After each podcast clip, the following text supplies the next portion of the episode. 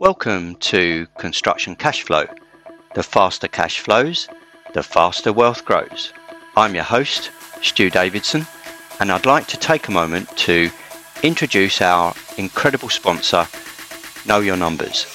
Understanding your cash flow is the cornerstone of success. It's what construction cash flow and Know Your Numbers are all about. For more about Know Your Numbers, click the Know Your Numbers link in the podcast notes to start your journey of financial enlightenment that could literally transform your business. In this episode, I'm thrilled to introduce our guest, Tracey Westell, the brains behind Pecunia, a company that's transforming how businesses manage their credit and cash flow.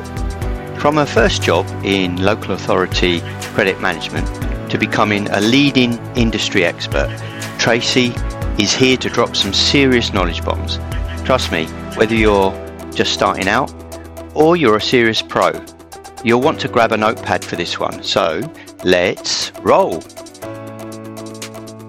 Hi Tracey, welcome to the show. How are you doing today? Hi, Stu. Yeah, thanks for inviting me to your podcast today. I'm doing well. I'm looking forward to the show today. So, Tracey, tell us about your story with some of the challenges and successes along the way. Well, I suppose start from the beginning. My my first job that actually got me into credit management was working for a local authority. To be honest, this is going to give my age away because I worked for the council tax, so quite a long time ago. It was really good. It's just something I fell into. In all fairness, I don't know anybody that does credit management that was at school that said that's what they were going to do when they left school or left college or university. But yeah, so I, I worked for a number of businesses throughout my career, lots of different companies from blue chip, pharmaceutical, security, construction all very different kinds of companies, but the job was still the same. It was probably a few years ago when I was working in construction that I found that doing my job was pretty difficult when I was talking to our customers to get paid from them and they didn't really understand about the importance of invoicing and getting paid themselves in order to pay us for the supply of the materials that they needed. That was that was quite a challenge, I suppose, is trying to get them all figured out and, and help them with that. Just generally through my experience over the years, I decided to set a company up on my own. And then I got a bit scared I'm not afraid to say. I've got a, a, colleague in who I've known for a long time, also in credit management, Kevin Artlett. We just looked at how we could help businesses and their challenges and making them successful for the future. That's where really Pecunia was born. It's difficult to find help in some situations.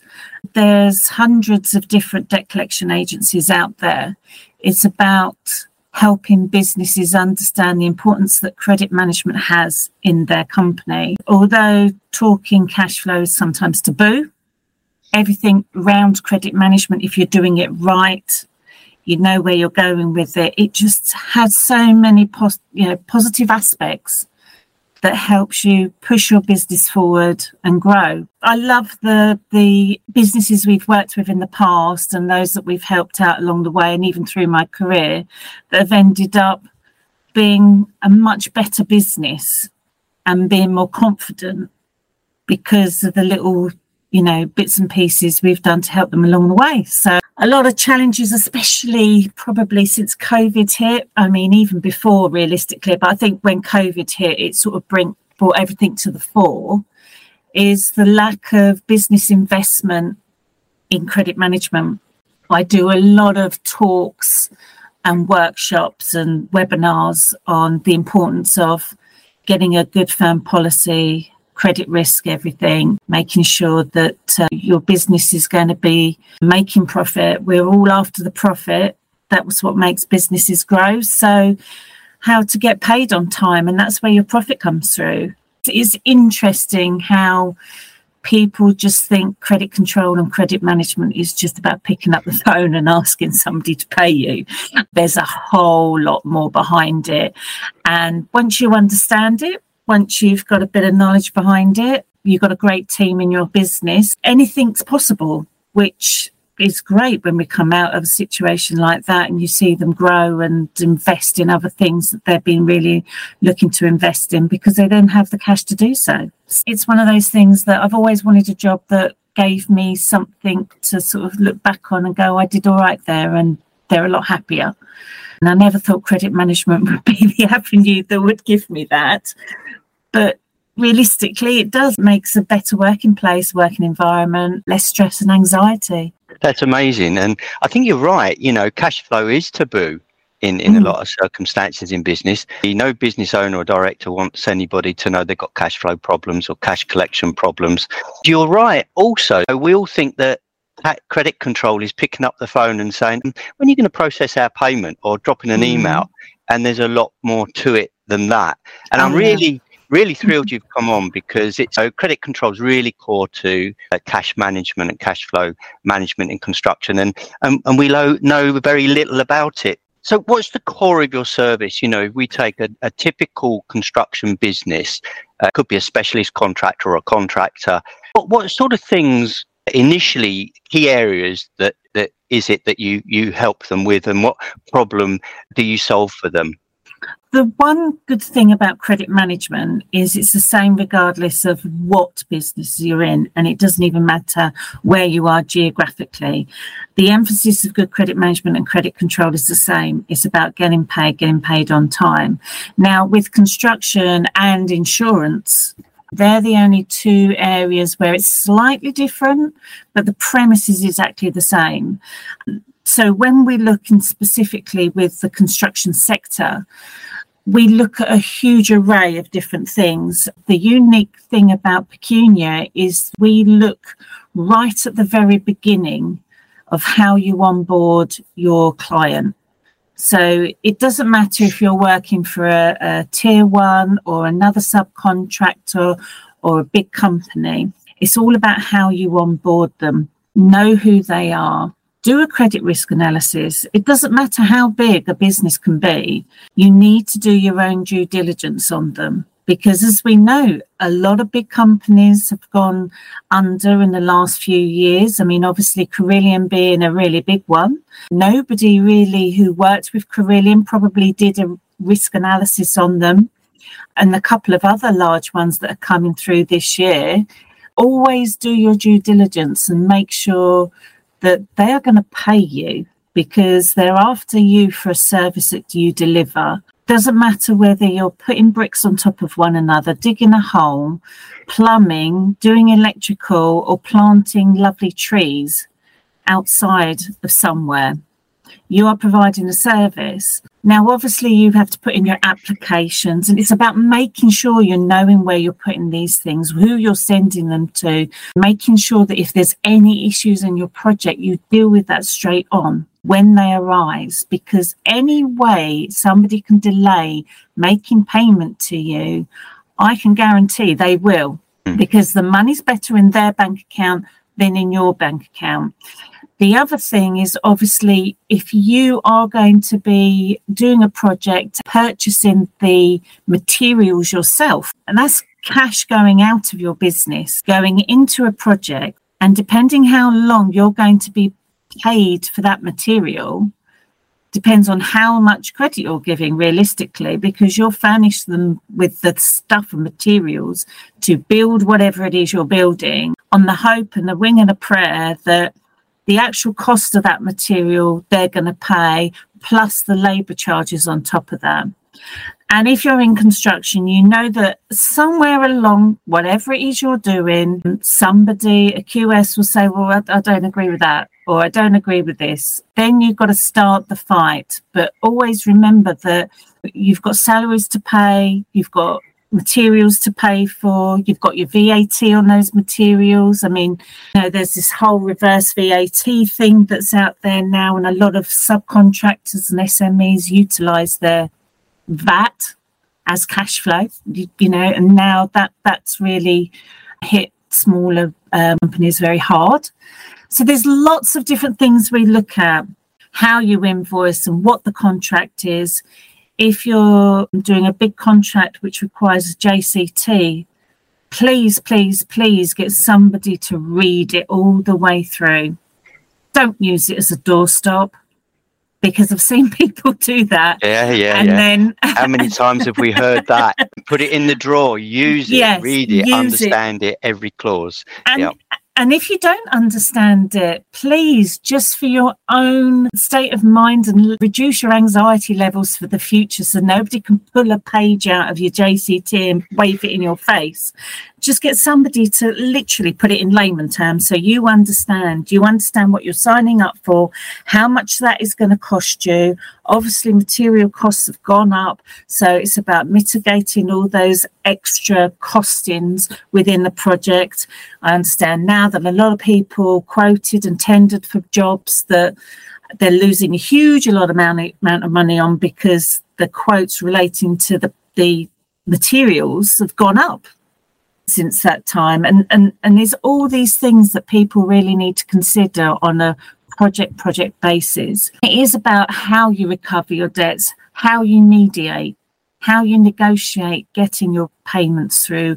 Because when you're thinking i'm going to make a big profit on this job it sounds great when you have the initial meeting but by the time you add in all the extras you've got to do in order for you to get paid a particular part of that contract, the delays it takes for them to get it to head office to then send you the payment, the delays in a payment, I say this across the board, you calculate your profit on the understanding that your invoice is going to be paid on a certain date. And if it is, and you're lucky, you get all your profit, which is great. If you're delayed by 60, 90, 120, 180 days, if you think about how many months that is, that's all those kind of months working capital. And we generally roughly say if you hit 90 days, you've lost the majority of your profit. Construction yep. is slightly different because obviously your profit margins are a lot slimmer in some cases but we we sort of get people to think about all of these things look at how they're doing it now how can they make the improvements how do they look at applying for a tender and is it worth it i've worked with so many companies in the sme and construction side of things and said that is a golden egg opportunity for me and then when you pull it apart, well, you've got to pull 20, 30 blokes off of all these other jobs, which is your bread, and butter jobs. Bread and butter keeps your business ticking over quite nicely. You're making a good revenue, you're making good profits, you know, you've got good payments coming in, you're doing fine. But if you take on a massive project and start rerouting all of your effort to one single project and then you're because you're playing with the bigger players mm. you're more likely to get stung so i always say that yes it might be a golden egg opportunity and it might be a million dollar or a million pound contract or whatever it is but sometimes it's not a million pounds it might only be half of that and that's lucky but where's your business going to be once you finish that? And are you going to actually be able to have enough money to complete that project as well as all your bread and butter jobs? That's sound advice. And I know that from first experience taking on work with larger national contractors uh, mm. on my own behalf as a consultant and on behalf of especially subcontractor as well, that even if things go wrong, these guys have got big shoulders, big influence, and you know they'll just say take us on you know we don't mm. care and then they'll they'll gradually nibble away at the payments each month we'll just dispute 5% of it we'll pay you the mm. first month we dispute 5% the second month 10% the third month and they creep it up creep it up to there's a big pot and then they mm. want to do a deal at the end you know i mean it's good advice that i think especially subcontractors should do work within its means to assess its mm. resources like you say um, but I, I, often wonder how, I mean, there's contractual remedies, but they're not always suitable You know, like adjudication's not always yeah. applicable for a small SME, you know, mm-hmm. um, because of the cost of it, the time it takes, and you know, a large national contract will, will, will tie you around in knots on an adjudication. Mm. They have so much influence in an adjudication, and you could mm. be right and still lose. You know, so yeah. it, it's that kind of culture. If you if you know what I mean, you know where I'm coming from on that one. Yeah. Can they? How can a, a small contractor stop that kind of creep where they're all right, inverted commas. I say with caution because I, I have a QS background, but the QS wants to the QS wants to nibble away a little bit, you know, mm. under instructions probably from above. Yeah. But it'll nibble away, nibble away, and then your cash flow, you're you're, you're trying to pay your your guys every week, or you've got to pay your materials sooner. You know, you might be on 56 days, which turns into 80 days, uh, but you're paying your guys every week you know, so mm. it's not long before you're in for a big amount. What can these guys do, you know, other than avoid those contracts in the first place, you know, to, to try and protect themselves? I mean, to be honest with you, and it's quite interesting because I had a conversation with with another company a couple of weeks ago that's not in construction, and I said, you know, sometimes you just need to turn around and go, no, I don't want to do it that could be the best thing you ever say. I mean, you should never, ever, ever be afraid to say no. If it doesn't feel right, it doesn't look right, doesn't smell right, it's not right for you. And I think that that's the big thing. A lot of people in business think that they want to have on their website, we've worked with all these top tiers and these massive governmental projects, but it could be at the detriment of their company. Quite frankly, it doesn't matter whether or not you put these tier ones or government projects on your website. If you're good at what you do, stick to what you're good at and make sure that you're earning the money you rightly deserve. The other things that you can also look into is obviously make sure you agree with the contract. If you've got any queries on the contract, don't be frightened to bring it up because I can guarantee you at some point with some company, the project leader is going to be a pain in the backside for somebody. So why are you not being in their pain in their backside when you actually want to get what you truly want? And I think a lot of people think that they should run their business and be fearful of not obtaining a tender because obtaining a tender could be the worst thing, could be your worst nightmare if mm. you don't stand and stick to your guns. And I know it's hard because every business has this ambition to be big, be great, be profitable, have money, become one of the big players. But don't forget, there's a lot of people out there that need a smaller business to be able to do the great work that you do. You don't have to prove yourself with a multinational building contractor. You really, really don't. And most people set up their business because A, they don't want to line anybody else's pocket. They want to line their own, which is fair enough. I'm all for that. But also making sure you're doing it right and nobody's going to actually take it from you by doing a deal that you really don't want to do and literally pinning you to a wall. The other thing is, is as I say, you know, I call it bread and butter work.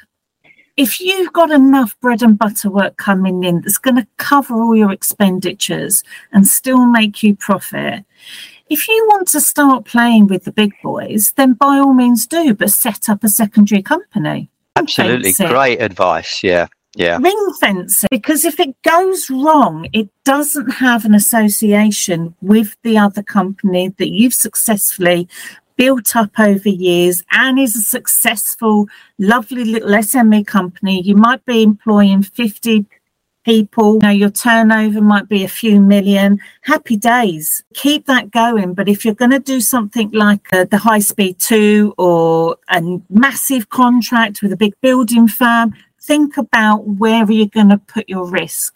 If they're not prepared to work with you under a new co-name and a new entity, then you don't you, you don't really want them to to work with them because you're prepared to give them the same quality work but under a different company because you can prove you do it with company one you can do it with company two that's interesting because I know when specialist subcontractors go to tend and they, they they they try to tender under a different name, then the contractor wants them to tender under their main business name and show the three years accounts and mm. and and the track record and and sometimes and I, I, I think it's been brave enough to say well no, this is too much risk this is our bread and butter mm. company you know this mm-hmm. is a mm-hmm. high risk project for us we're going to do what we do we we offer a great service and we will offer you a great service you know who we are but mm. we just have to cover our risks by um, mm by contracting under a, a separate entity. Entity. Hmm. And and if they're not happy with that, walk away. Exactly, and let some other poor, fortunate soul take the burden on. I hate to say it like that, but you know, the thing is, is when you're a director of your own company, you have responsibilities, legal responsibilities.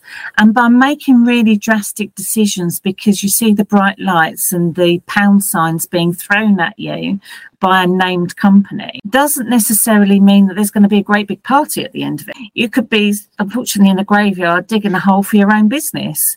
And that's what we don't want. And the thing is, especially within construction, there's so many aspects of late payments and, and all of this kind of thing going on. It is a minefield.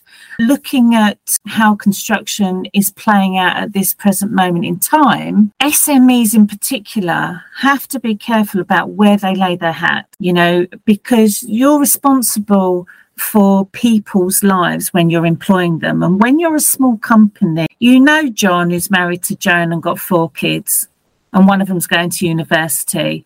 But if you work with a big corporate company, you're a number. Mm. And when you have to sit in front of John and say, I'm so sorry, John, I made a really bad mistake because I went for that big, great big contract that was going to be all singing, all dancing, and it's literally put the nail in our coffin.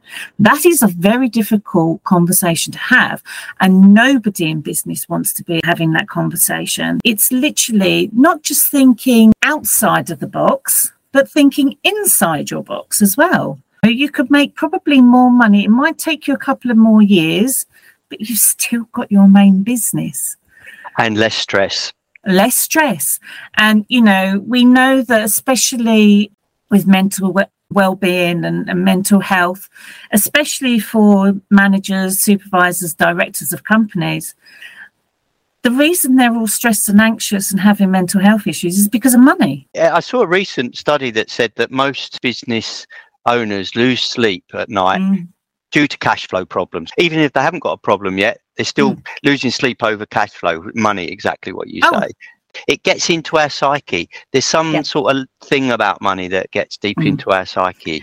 It's because we, we know it. we need it. You know, we know mm. we need it to survive. Everything is around money. How much you have, how how much you have more than your neighbor, how well your business is. Don't forget, every single business in the entire globe is having cash flow issues at some point. No one is immune to it. You know, and I've spoken to directors over many years, especially when their firm has gone insolvent. And you say, why didn't you get help sooner? And the answer is, I thought I could sort it myself. You only know what you know. And the real key thing is, is about getting people in to help you before it's too late. And that's why we try and work alongside accountancy practices because most people and, and listeners would go to their accountant for advice, which, yes, they should do because you would assume that they have everything to do with money. But unless they've got a credit management professional in their practice, they won't be looking at what we look at. And the analogy I used when I did a CPD course for last week um, for accountants was we both work in the same garage they panel beat and respray the wreck of the car that's trundling down the road with a flat tyre after the year of absolute battering and make it look as if it's brand new off of a forecourt. Whereas we get under the bonnet, make sure everything's ticking over. Uh, you've got your oil, you've got your water, you've got your antifreeze, you've got absolutely everything, and that everything is working perfectly in the engine section. So not only when that car rolls out from the accountant side of the, the, the garage, does it look immaculate, it purrs like a kitten and it's going down that road. So that's the difference between credit management and accountants. So it, I would urge anybody listening to this that if you feel as if you have a cash flow issue or you're not making your profits or you're not being paid on time or there is you just know something is not right please just reach out because trust me nothing ever faze us in relation to the excuses the reasons you know the embarrassment. There is nothing to be embarrassed about. You may have picked picked the wrong deal somebody's come and burnt your fingers. It happens to everybody. That is the big thing i like to say to a lot of people is that everyone has been in your situation. And it's like they said during covid you know, everyone's in the same boat but it's how you row it is the important thing. Let's continue with our fascinating discussion in a moment. But first i'd like to give listeners the opportunity to dive into a world of financial enlightenment with our sponsor know your numbers. If you want to master your numbers and unlock your business's true potential, and if you're ready to take control of your financial destiny, click the Know Your Numbers link in the podcast notes to find out more. In the meantime, let's get back to our guest. So my advice to people is for your own peace of mind, your sanity, the security and stability of your own business, go seek help. If it's credit management professional like Pecunia, speak to your accountant and say, I need somebody that can help me with my cash flow and my debtors, like a credit manager. Or even, and I'm going to have people go, oh, oh no, sharp intake of breath, insolvency practitioners.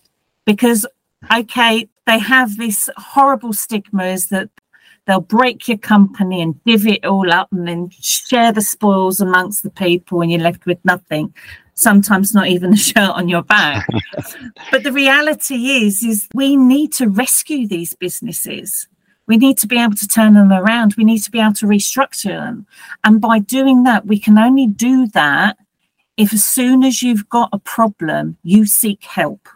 It's no good waiting to your accountants contact us at year end accounts and say, I don't know, this client's got this client has got so much debt outstanding with HMRC and payroll and yada yada yada yada. And I just sit there and go, Oh my life, you're giving me three months to turn an entire business around financially. It's not possible. It's yeah. about being proactive. Just please be proactive. Absolutely, yeah. And some businesses are uh, directors I know are quite reluctant to reach out because mm-hmm. they, they feel that if their clients find out that they're employing a credit manager or, or they're, they've got cash flow issues. I mean, there's mm-hmm. a perception they're cash flow issues as opposed to cash flow management or mm-hmm. cash credit control management. Mm-hmm. People perceive, oh, it's because they've got problems. Hey, how can you reassure them that you know they can come across as professional in, in their dealings with their clients, but at mm. the same time being being robust, take away mm. that fear, but being robust with their clients, letting their clients know that look, I, we have got a credit management system in place. We're going to put that in place as part of our T's and C's, and mm. that's what we're going to operate. You should. If you are ever in business, it doesn't matter what you're doing, whether you're making widgets or building grand mansions, you have to have a credit management policy. You have to have credit management in your business. At the end of the day, when you're trading on credit, you're giving money away basically. You're like a bank. You're lending somebody money for the duration of the period of time. So you need to make sure that is that person going to pay me back? Are they in the right position to pay me back? Just think about how a bank would speak to you if you went in there and said, I want a hundred thousand pounds loan. What are they going to ask you to do? They're going to ask you to fill in a form, tell them who you are, where you are, where you've lived for the last millennium, know your inside leg measurement, everything. They want to know absolutely everything about you. Yeah. Businesses that trade on credit, which is exactly the same format, you're lending money for a duration of a period of time. Don't ask these questions yeah, at all. So you we make sure that businesses do this. Don't ever say to somebody, "Well, I have to get my credit manager to call you." Do it. Do it. That's what they're there for. They are safeguarding the risk and the bad debts in your business because without those guys you really don't have a business. The other thing about having good credit management and a good credit management team if you're big enough or if you only have one or two people that do it part time whatever it is you must have embedded in your business a credit management policy. Now this is one of the big things that we look at all the time when we're working with clients because without a good credit management policy and without you proving that you look after the only real true asset in your business, which is your age debt, this is a place where you put all your invoices. If you're looking for funding, finance, if you're looking for investment, if you are going to be tendering for a job and that tenderer wants to see if they can get your credit insurable, all the underwriters of all of these things and including your credit score is based on the analysis of how you treat that asset. You can't just throw invoices in it and then hope someone's going to pay. You can't just throw an invoice in it and hope poor Tony, who hates phoning people up, hmm. you know, is more of a texter on a Wednesday afternoon, has to phone all these people up. You have to have a robust credit management policy, regardless of where you are, who you are, what you're doing. It doesn't matter because you know, I say that cash flow is a taboo subject. Every business has cash flow problems at one point of time. It's just how you row your boat. The other thing is that if you don't have that policy in place, if a great tier one wants to come and deliver a golden egg opportunity to you, are you going to know where your tipping point is in your business? How much can you take on before it really affects your business? Can you afford to do it? That's the other thing. So it gives you so much key um, analysis and key pointers like KPIs of whether or not you'll be able to afford to do these jobs or not and actually make a proper decision. So it helps mm. so much. Don't forget that, as I say, profit is only made on the payment of an invoice on time.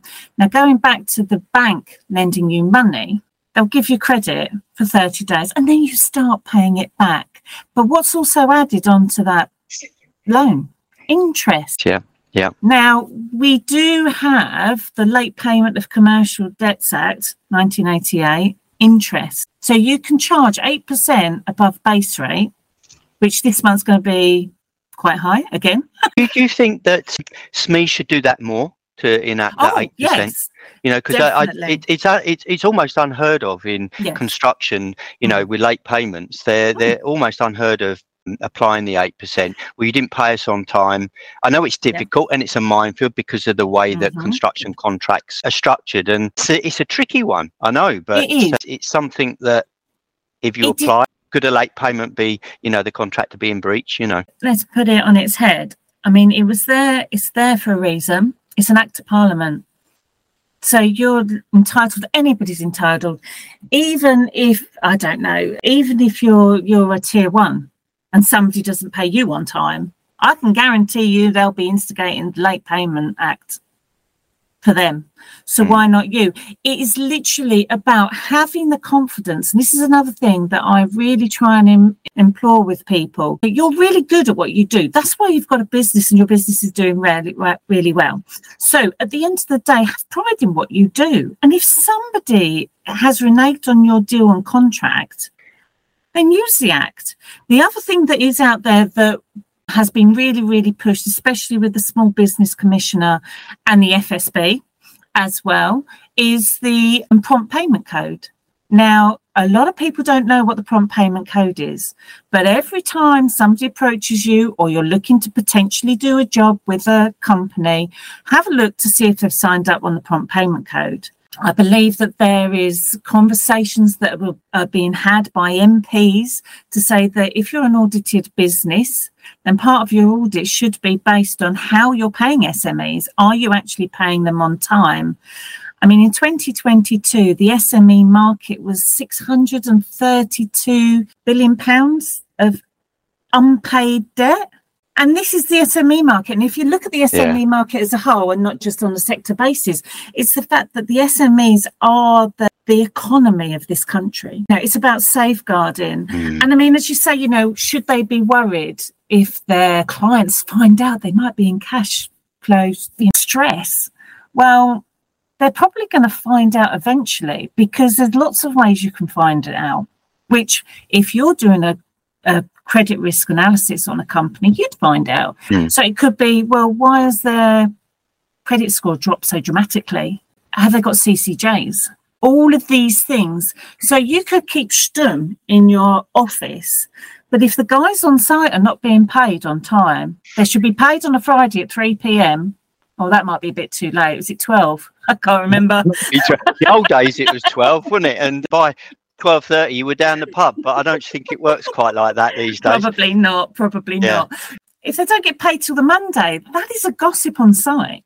Yeah, yeah, exactly. And then you get so, guys not turning up and mm. and all of that sort of stuff. So mm. I, I, wanted to explore with you kind of where we are now with the industry because you mentioned about pre-COVID, COVID, where mm-hmm. we were in 2022, and I saw, in fact, I saw uh, an article by uh, you, you, mentioned insolvency practitioners, mm-hmm. uh, Begbies Traynor, yeah. and they were saying that there's something like 61,000 construction businesses that are highly distressed at the moment, you mm know, in financial problems. Uh, mm-hmm. oh, that was in June, actually. That was in June mm-hmm. this year. Where do you see it now, you know, with the, the fallout of COVID and Brexit? And is mm-hmm. it like a cooking pot? Is there still heat in there that, that you know, we're going to see more fallout? Or what, what, what do you think the situation is out there at the moment? I think that there's a lot of issues. And a thing that has come to light through the aftermath of COVID is that more businesses, and this is across the board, this is not just necessarily in construction, more businesses took out more funding and lending.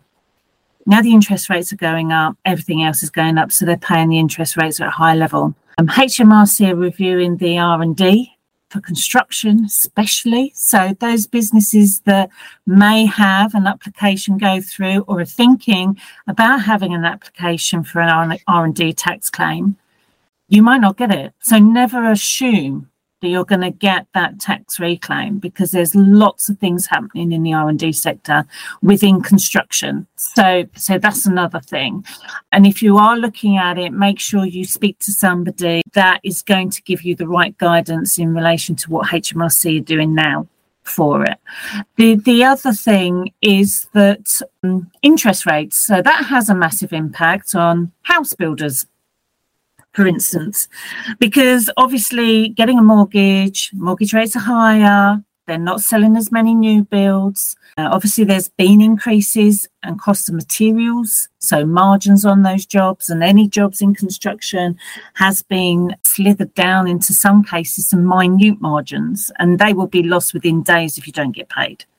The other thing is that the lack of skilled construction workers. So that would be groundworks, plumbers, electrician, bricklayers, plasterers, all of the above. More and more of the youngsters coming through today rather look at tech as their future as opposed to going on a site or becoming a QS or, or an architect or whatever it is within construction there's lots of different factors. We all rely on construction being the level in how we describe where our economy is. Because I remember years and years ago, my dad said to me on the train, if there's a load of cranes in the skyline of London, we're doing all right. Now, there may well be loads of cranes in the skyline now, but we're not doing all right at all. You know, they're half finished projects. I'm working with IPs. We're, we're trying to get funding to finish projects because it's better to finish the projects and sell that asset on than it is to have a half built site. There are so many different reasons why construction is having a rough time. And it is to do with a number of things. It's one always thing, more than one. Yeah. yeah. And you, you can't blame all it's brexit everybody's left. Well no it's not just brexit it's you know the way you the way you get your materials in these days you know the how you trade with people whether or not you're going to get planning permission and all the stops with planning permission and you've got the land you've got the people you've got the materials but no one's buying anything. So what do you do? If you've got all of the stuff do you continue building it so there's lots of questions businesses really need to think about in this day and age. And I did see uh, a video on TikTok actually, and it was it was a couple, and there were people on sites where they were building houses, and they went, "Lovely, five bedroom, four bedroom houses here. Not a soul wants to buy them. Do we need to look at by building more flats?" Bungalows, two bedroom places as opposed to the luxurious looking four bedroom, three bathroom conservatory on the back kind of house. So there's lots of ways to try and change the narrative within the sector. Are we going to be looking at repurposing office buildings into flats? Is that an avenue to look in? Do you think there's a perfect storm brewing for the construction industry? I think there's just a perfect storm brewing for everybody. Yeah, sounds um, that way. Sounds like we we got a lot of pressure in our, our cooking pot at the moment. That uh, what with yeah. one thing and another, and uh, threat of um, climate calamities and and, and whatnot. So going back yeah. to maybe we, we need to resort back to these tiny homes and, and more appropriate mm. sustainable uh, construction, more sustainable cash flow. Mm. Yeah. Actually, I wanted to come back to just a question that came up mm. when, when when you mentioned about when you know if you're not paid on time, you're not going to mm. Get your profit or your mm-hmm. profit starts to what what would be the things if I'm not getting paid or if a small business is not getting paid on time, mm. what are the things that are eroding his profit if he's not, that you know, if he passes that day when he should get paid? What are the things that erode his profit? Because I'm, I'm sure that listeners kind of might might not fully might understand what that means. yeah. yeah. Okay. So say for instance, you sorry, you got a load of invoices that are due at 30 days. That's great because 30 days, that's one cycle of your working capital. So within your working capital, that's everything from your um, utilities, your payroll, your office rent, anything, even down to the bottle of milk you put in your fridge. Okay, your insurances, whatever else you have to pay out on a regular monthly basis, that's your working capital. So if you get paid at 30 days, you've put the money back in the business for that working capital for that month because it's gone and now you're putting it back. If you get paid at 60 days, you've got two working capital cycles. One you've not paid into, so it's one invoice less than it should be. And if you've got that over a number of invoices, that has a harder impact because you've got to find the cash from somewhere. Then, if it's 90 days, then that's three cycles of working capital that you've had to fund before you've got a payment. So if your profit within that invoice is, say, 10%, so 10% of that money that you get in is pure profit, then you've got pure profit of 10% at 30 days. But if you're not being paid for 60 days, that's like 5%, say. And by the time you get to mm. 90 days, zero. And, and, then I suppose it erodes away. There's, there's the higher admin charges, the higher prelim charges, all, all the different things that probably are um, kind of hidden costs, really. People don't think yeah. about that add into the erosion of their. Mm. Their profit. Yeah, thanks for clarifying that because I think that's a really good one for people to to understand. Yeah. What three tips, takeaways would, would you give uh, around credit management? The first tip would definitely be know who you're going to work with. That's the first tip. Who are they? Why do they want you? Why do they want you? Is another thing.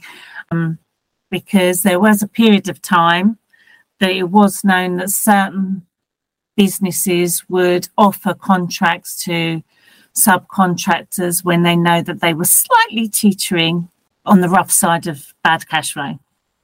So they knew that they probably wouldn't be able to complete the job and it would destroy a lot of businesses. So definitely know your client. Do you really want that job as well? You know, is that going to be worth your while? I'm not talking about pound size and golden eggs. I'm talking about stress, anxiety, your, your working ability, and all of that. Please, and I implore every business out there check your credit management policy. And if you need a hand with that, just give us a call because it is literally the foundation of your company. And as you know, Stu, without a good solid foundation, the rest of your building's not going to be secure as you start building it. It's yep, going to crack and, and fall away. So I'd add another one is just review your terms and conditions, especially if you diversified your business practice since COVID. And make sure you're insured for the diversification of the extra bits you're doing. So how can how can listeners contact you, Tracey? You can contact us on LinkedIn. It's Pecunia 2016 Limited. The other thing is we do have a website. Our website is www.pecunia2016.co.uk. Or you can email us at info at pecunia, that's P E C U N I A, 2016.co.uk. And the reason we're called Pecunia is because it's Latin for money. Wow, and ah, we're great. all about the Very money. relevant. all about the money. Yeah. Show me the money.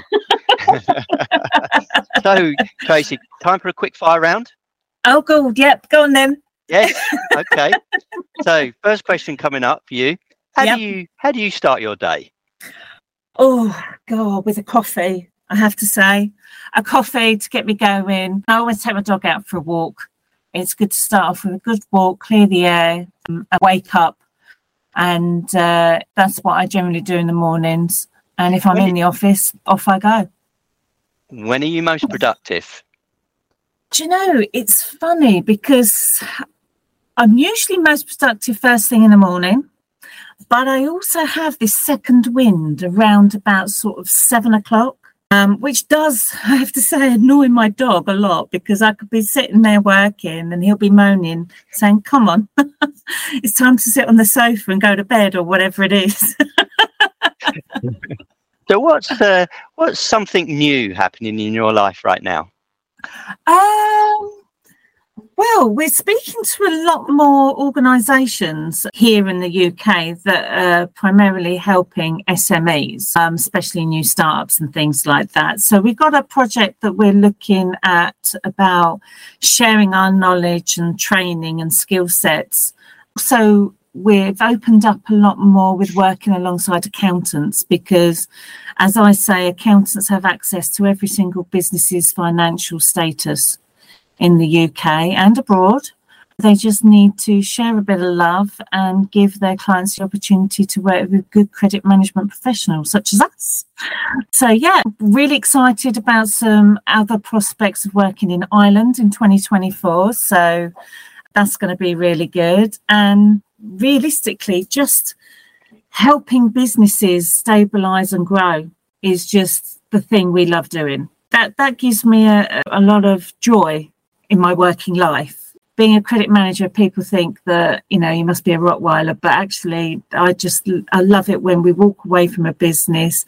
They're all very happy. They've got money in the bank. They're making profit. They're on their way to great things. What does adventure look like for you? I think doing this job, setting up this business, because we set up this business on the completely on the idea and premise that nobody else does what we specifically do, which is audit and help create credit management policies and to show businesses how to look after their most important asset. You know, there's loads of debt collecting agencies out there, which we work alongside loads of them. So, you know, they are good and, and, and needed, but it's about looking after your business in its entirety and especially your cash. Trying to explain this narrative to business owners and directors of companies has most definitely had its challenges over the years. I have yeah, yeah. to say. So you know, but you know, we we keep going, and but I would say that that's probably a big challenge that we're still overcoming. But I know that one day we'll get there. We'll get there. What thing would you love to do that might surprise your friends and family? Oh, oh, that's a toughie. Well, I think Uh, a lot of my my family know that I actually want to. this is probably ideal, bearing in mind that a lot of people are listening to this reconstruction. But I actually want to design and build a home that's off grid and fits within the environment that I'm going to be live, wanting and dreaming of living in. Um, but also the other one is that I actually want to own a camper van and travel the UK and all over Europe. In fact, to be honest with you, take the van wherever it can take me until it conks out. Name a challenge you overcame that changed your life. Well, I have to say that over 10 years ago, um, I was diagnosed with having cancer, although I was very, very lucky because it was caught so early on. I was treated. And to me, facing that possibility of a life changing situation really did start making me think about life in a different way. I suppose I've been more adventurous, like starting this business from scratch. And, and you know, I've also, the other really interesting thing is that I did take risks. I left a really good paid job in London. I got a job in Kent where I live. And then I decided, no, that wasn't right for me. I'm going to set up on my own. But I think that the big difference to me is to just enjoy what I do. And that has been the big thing for me. Live in the present. I can't change the past, and the future will come around. Whatever it will be, will be. And it is definitely living in the moment. And I think people that have inspired me have been actual business owners. They've gone off, set their own business up, and you know, and meeting these fantastic business owners with vision and their own dream has just been great. What advice would you give to your young self? Don't do it. um, apart what? from probably the usual, go back and say, you know, just don't worry. You just do your best in life. Be yourself, regardless what anyone else says. Um, if you know, and if you are living your best life, that's that's the best you can do. But I think also, especially I think during COVID and some of my dark times, was appreciate everything you have and to definitely live in that moment. Look at what you've got around you. You know, you're a lot better off in life than a lot of people and appreciate people that are around you and appreciate what you have. And I think that's important is definitely living in the moment, you know, but taking the risk. And I always say, you know, you only fail if you're too chicken to try it. What was the best business advice you've had and what was the impact? I think just keep going. I've had some really good people um, that I worked with in the past. They've given me some really great advice. You know, and I think that the, the thing is, is if you have the passion and the right people around you, just keep going. One of them actually said to me, which I find really interesting, is you know, you're digging for your own treasure when you're in your own business. But how annoyed would you be if you were only one shovel away from the gold? Great philosophy. I love that. Yeah. So, last question then, Tracey. Yeah. uh, if you if you could tell me just one thing, what mm. would it be? Have passion for what you do and enjoy it. Life's a long time, especially when you're working. So if you've got something you really love, you're going to be really good at it because you have that passion behind you. That's what I would say. You know, don't don't think that you're stuck in what you're doing for the rest of your life. If you have a passion or a hobby, do it. If that hobby turns out into a business, fabulous. Especially if you can make money out of a hobby, that's great. It just makes life so much more easier for you and happier.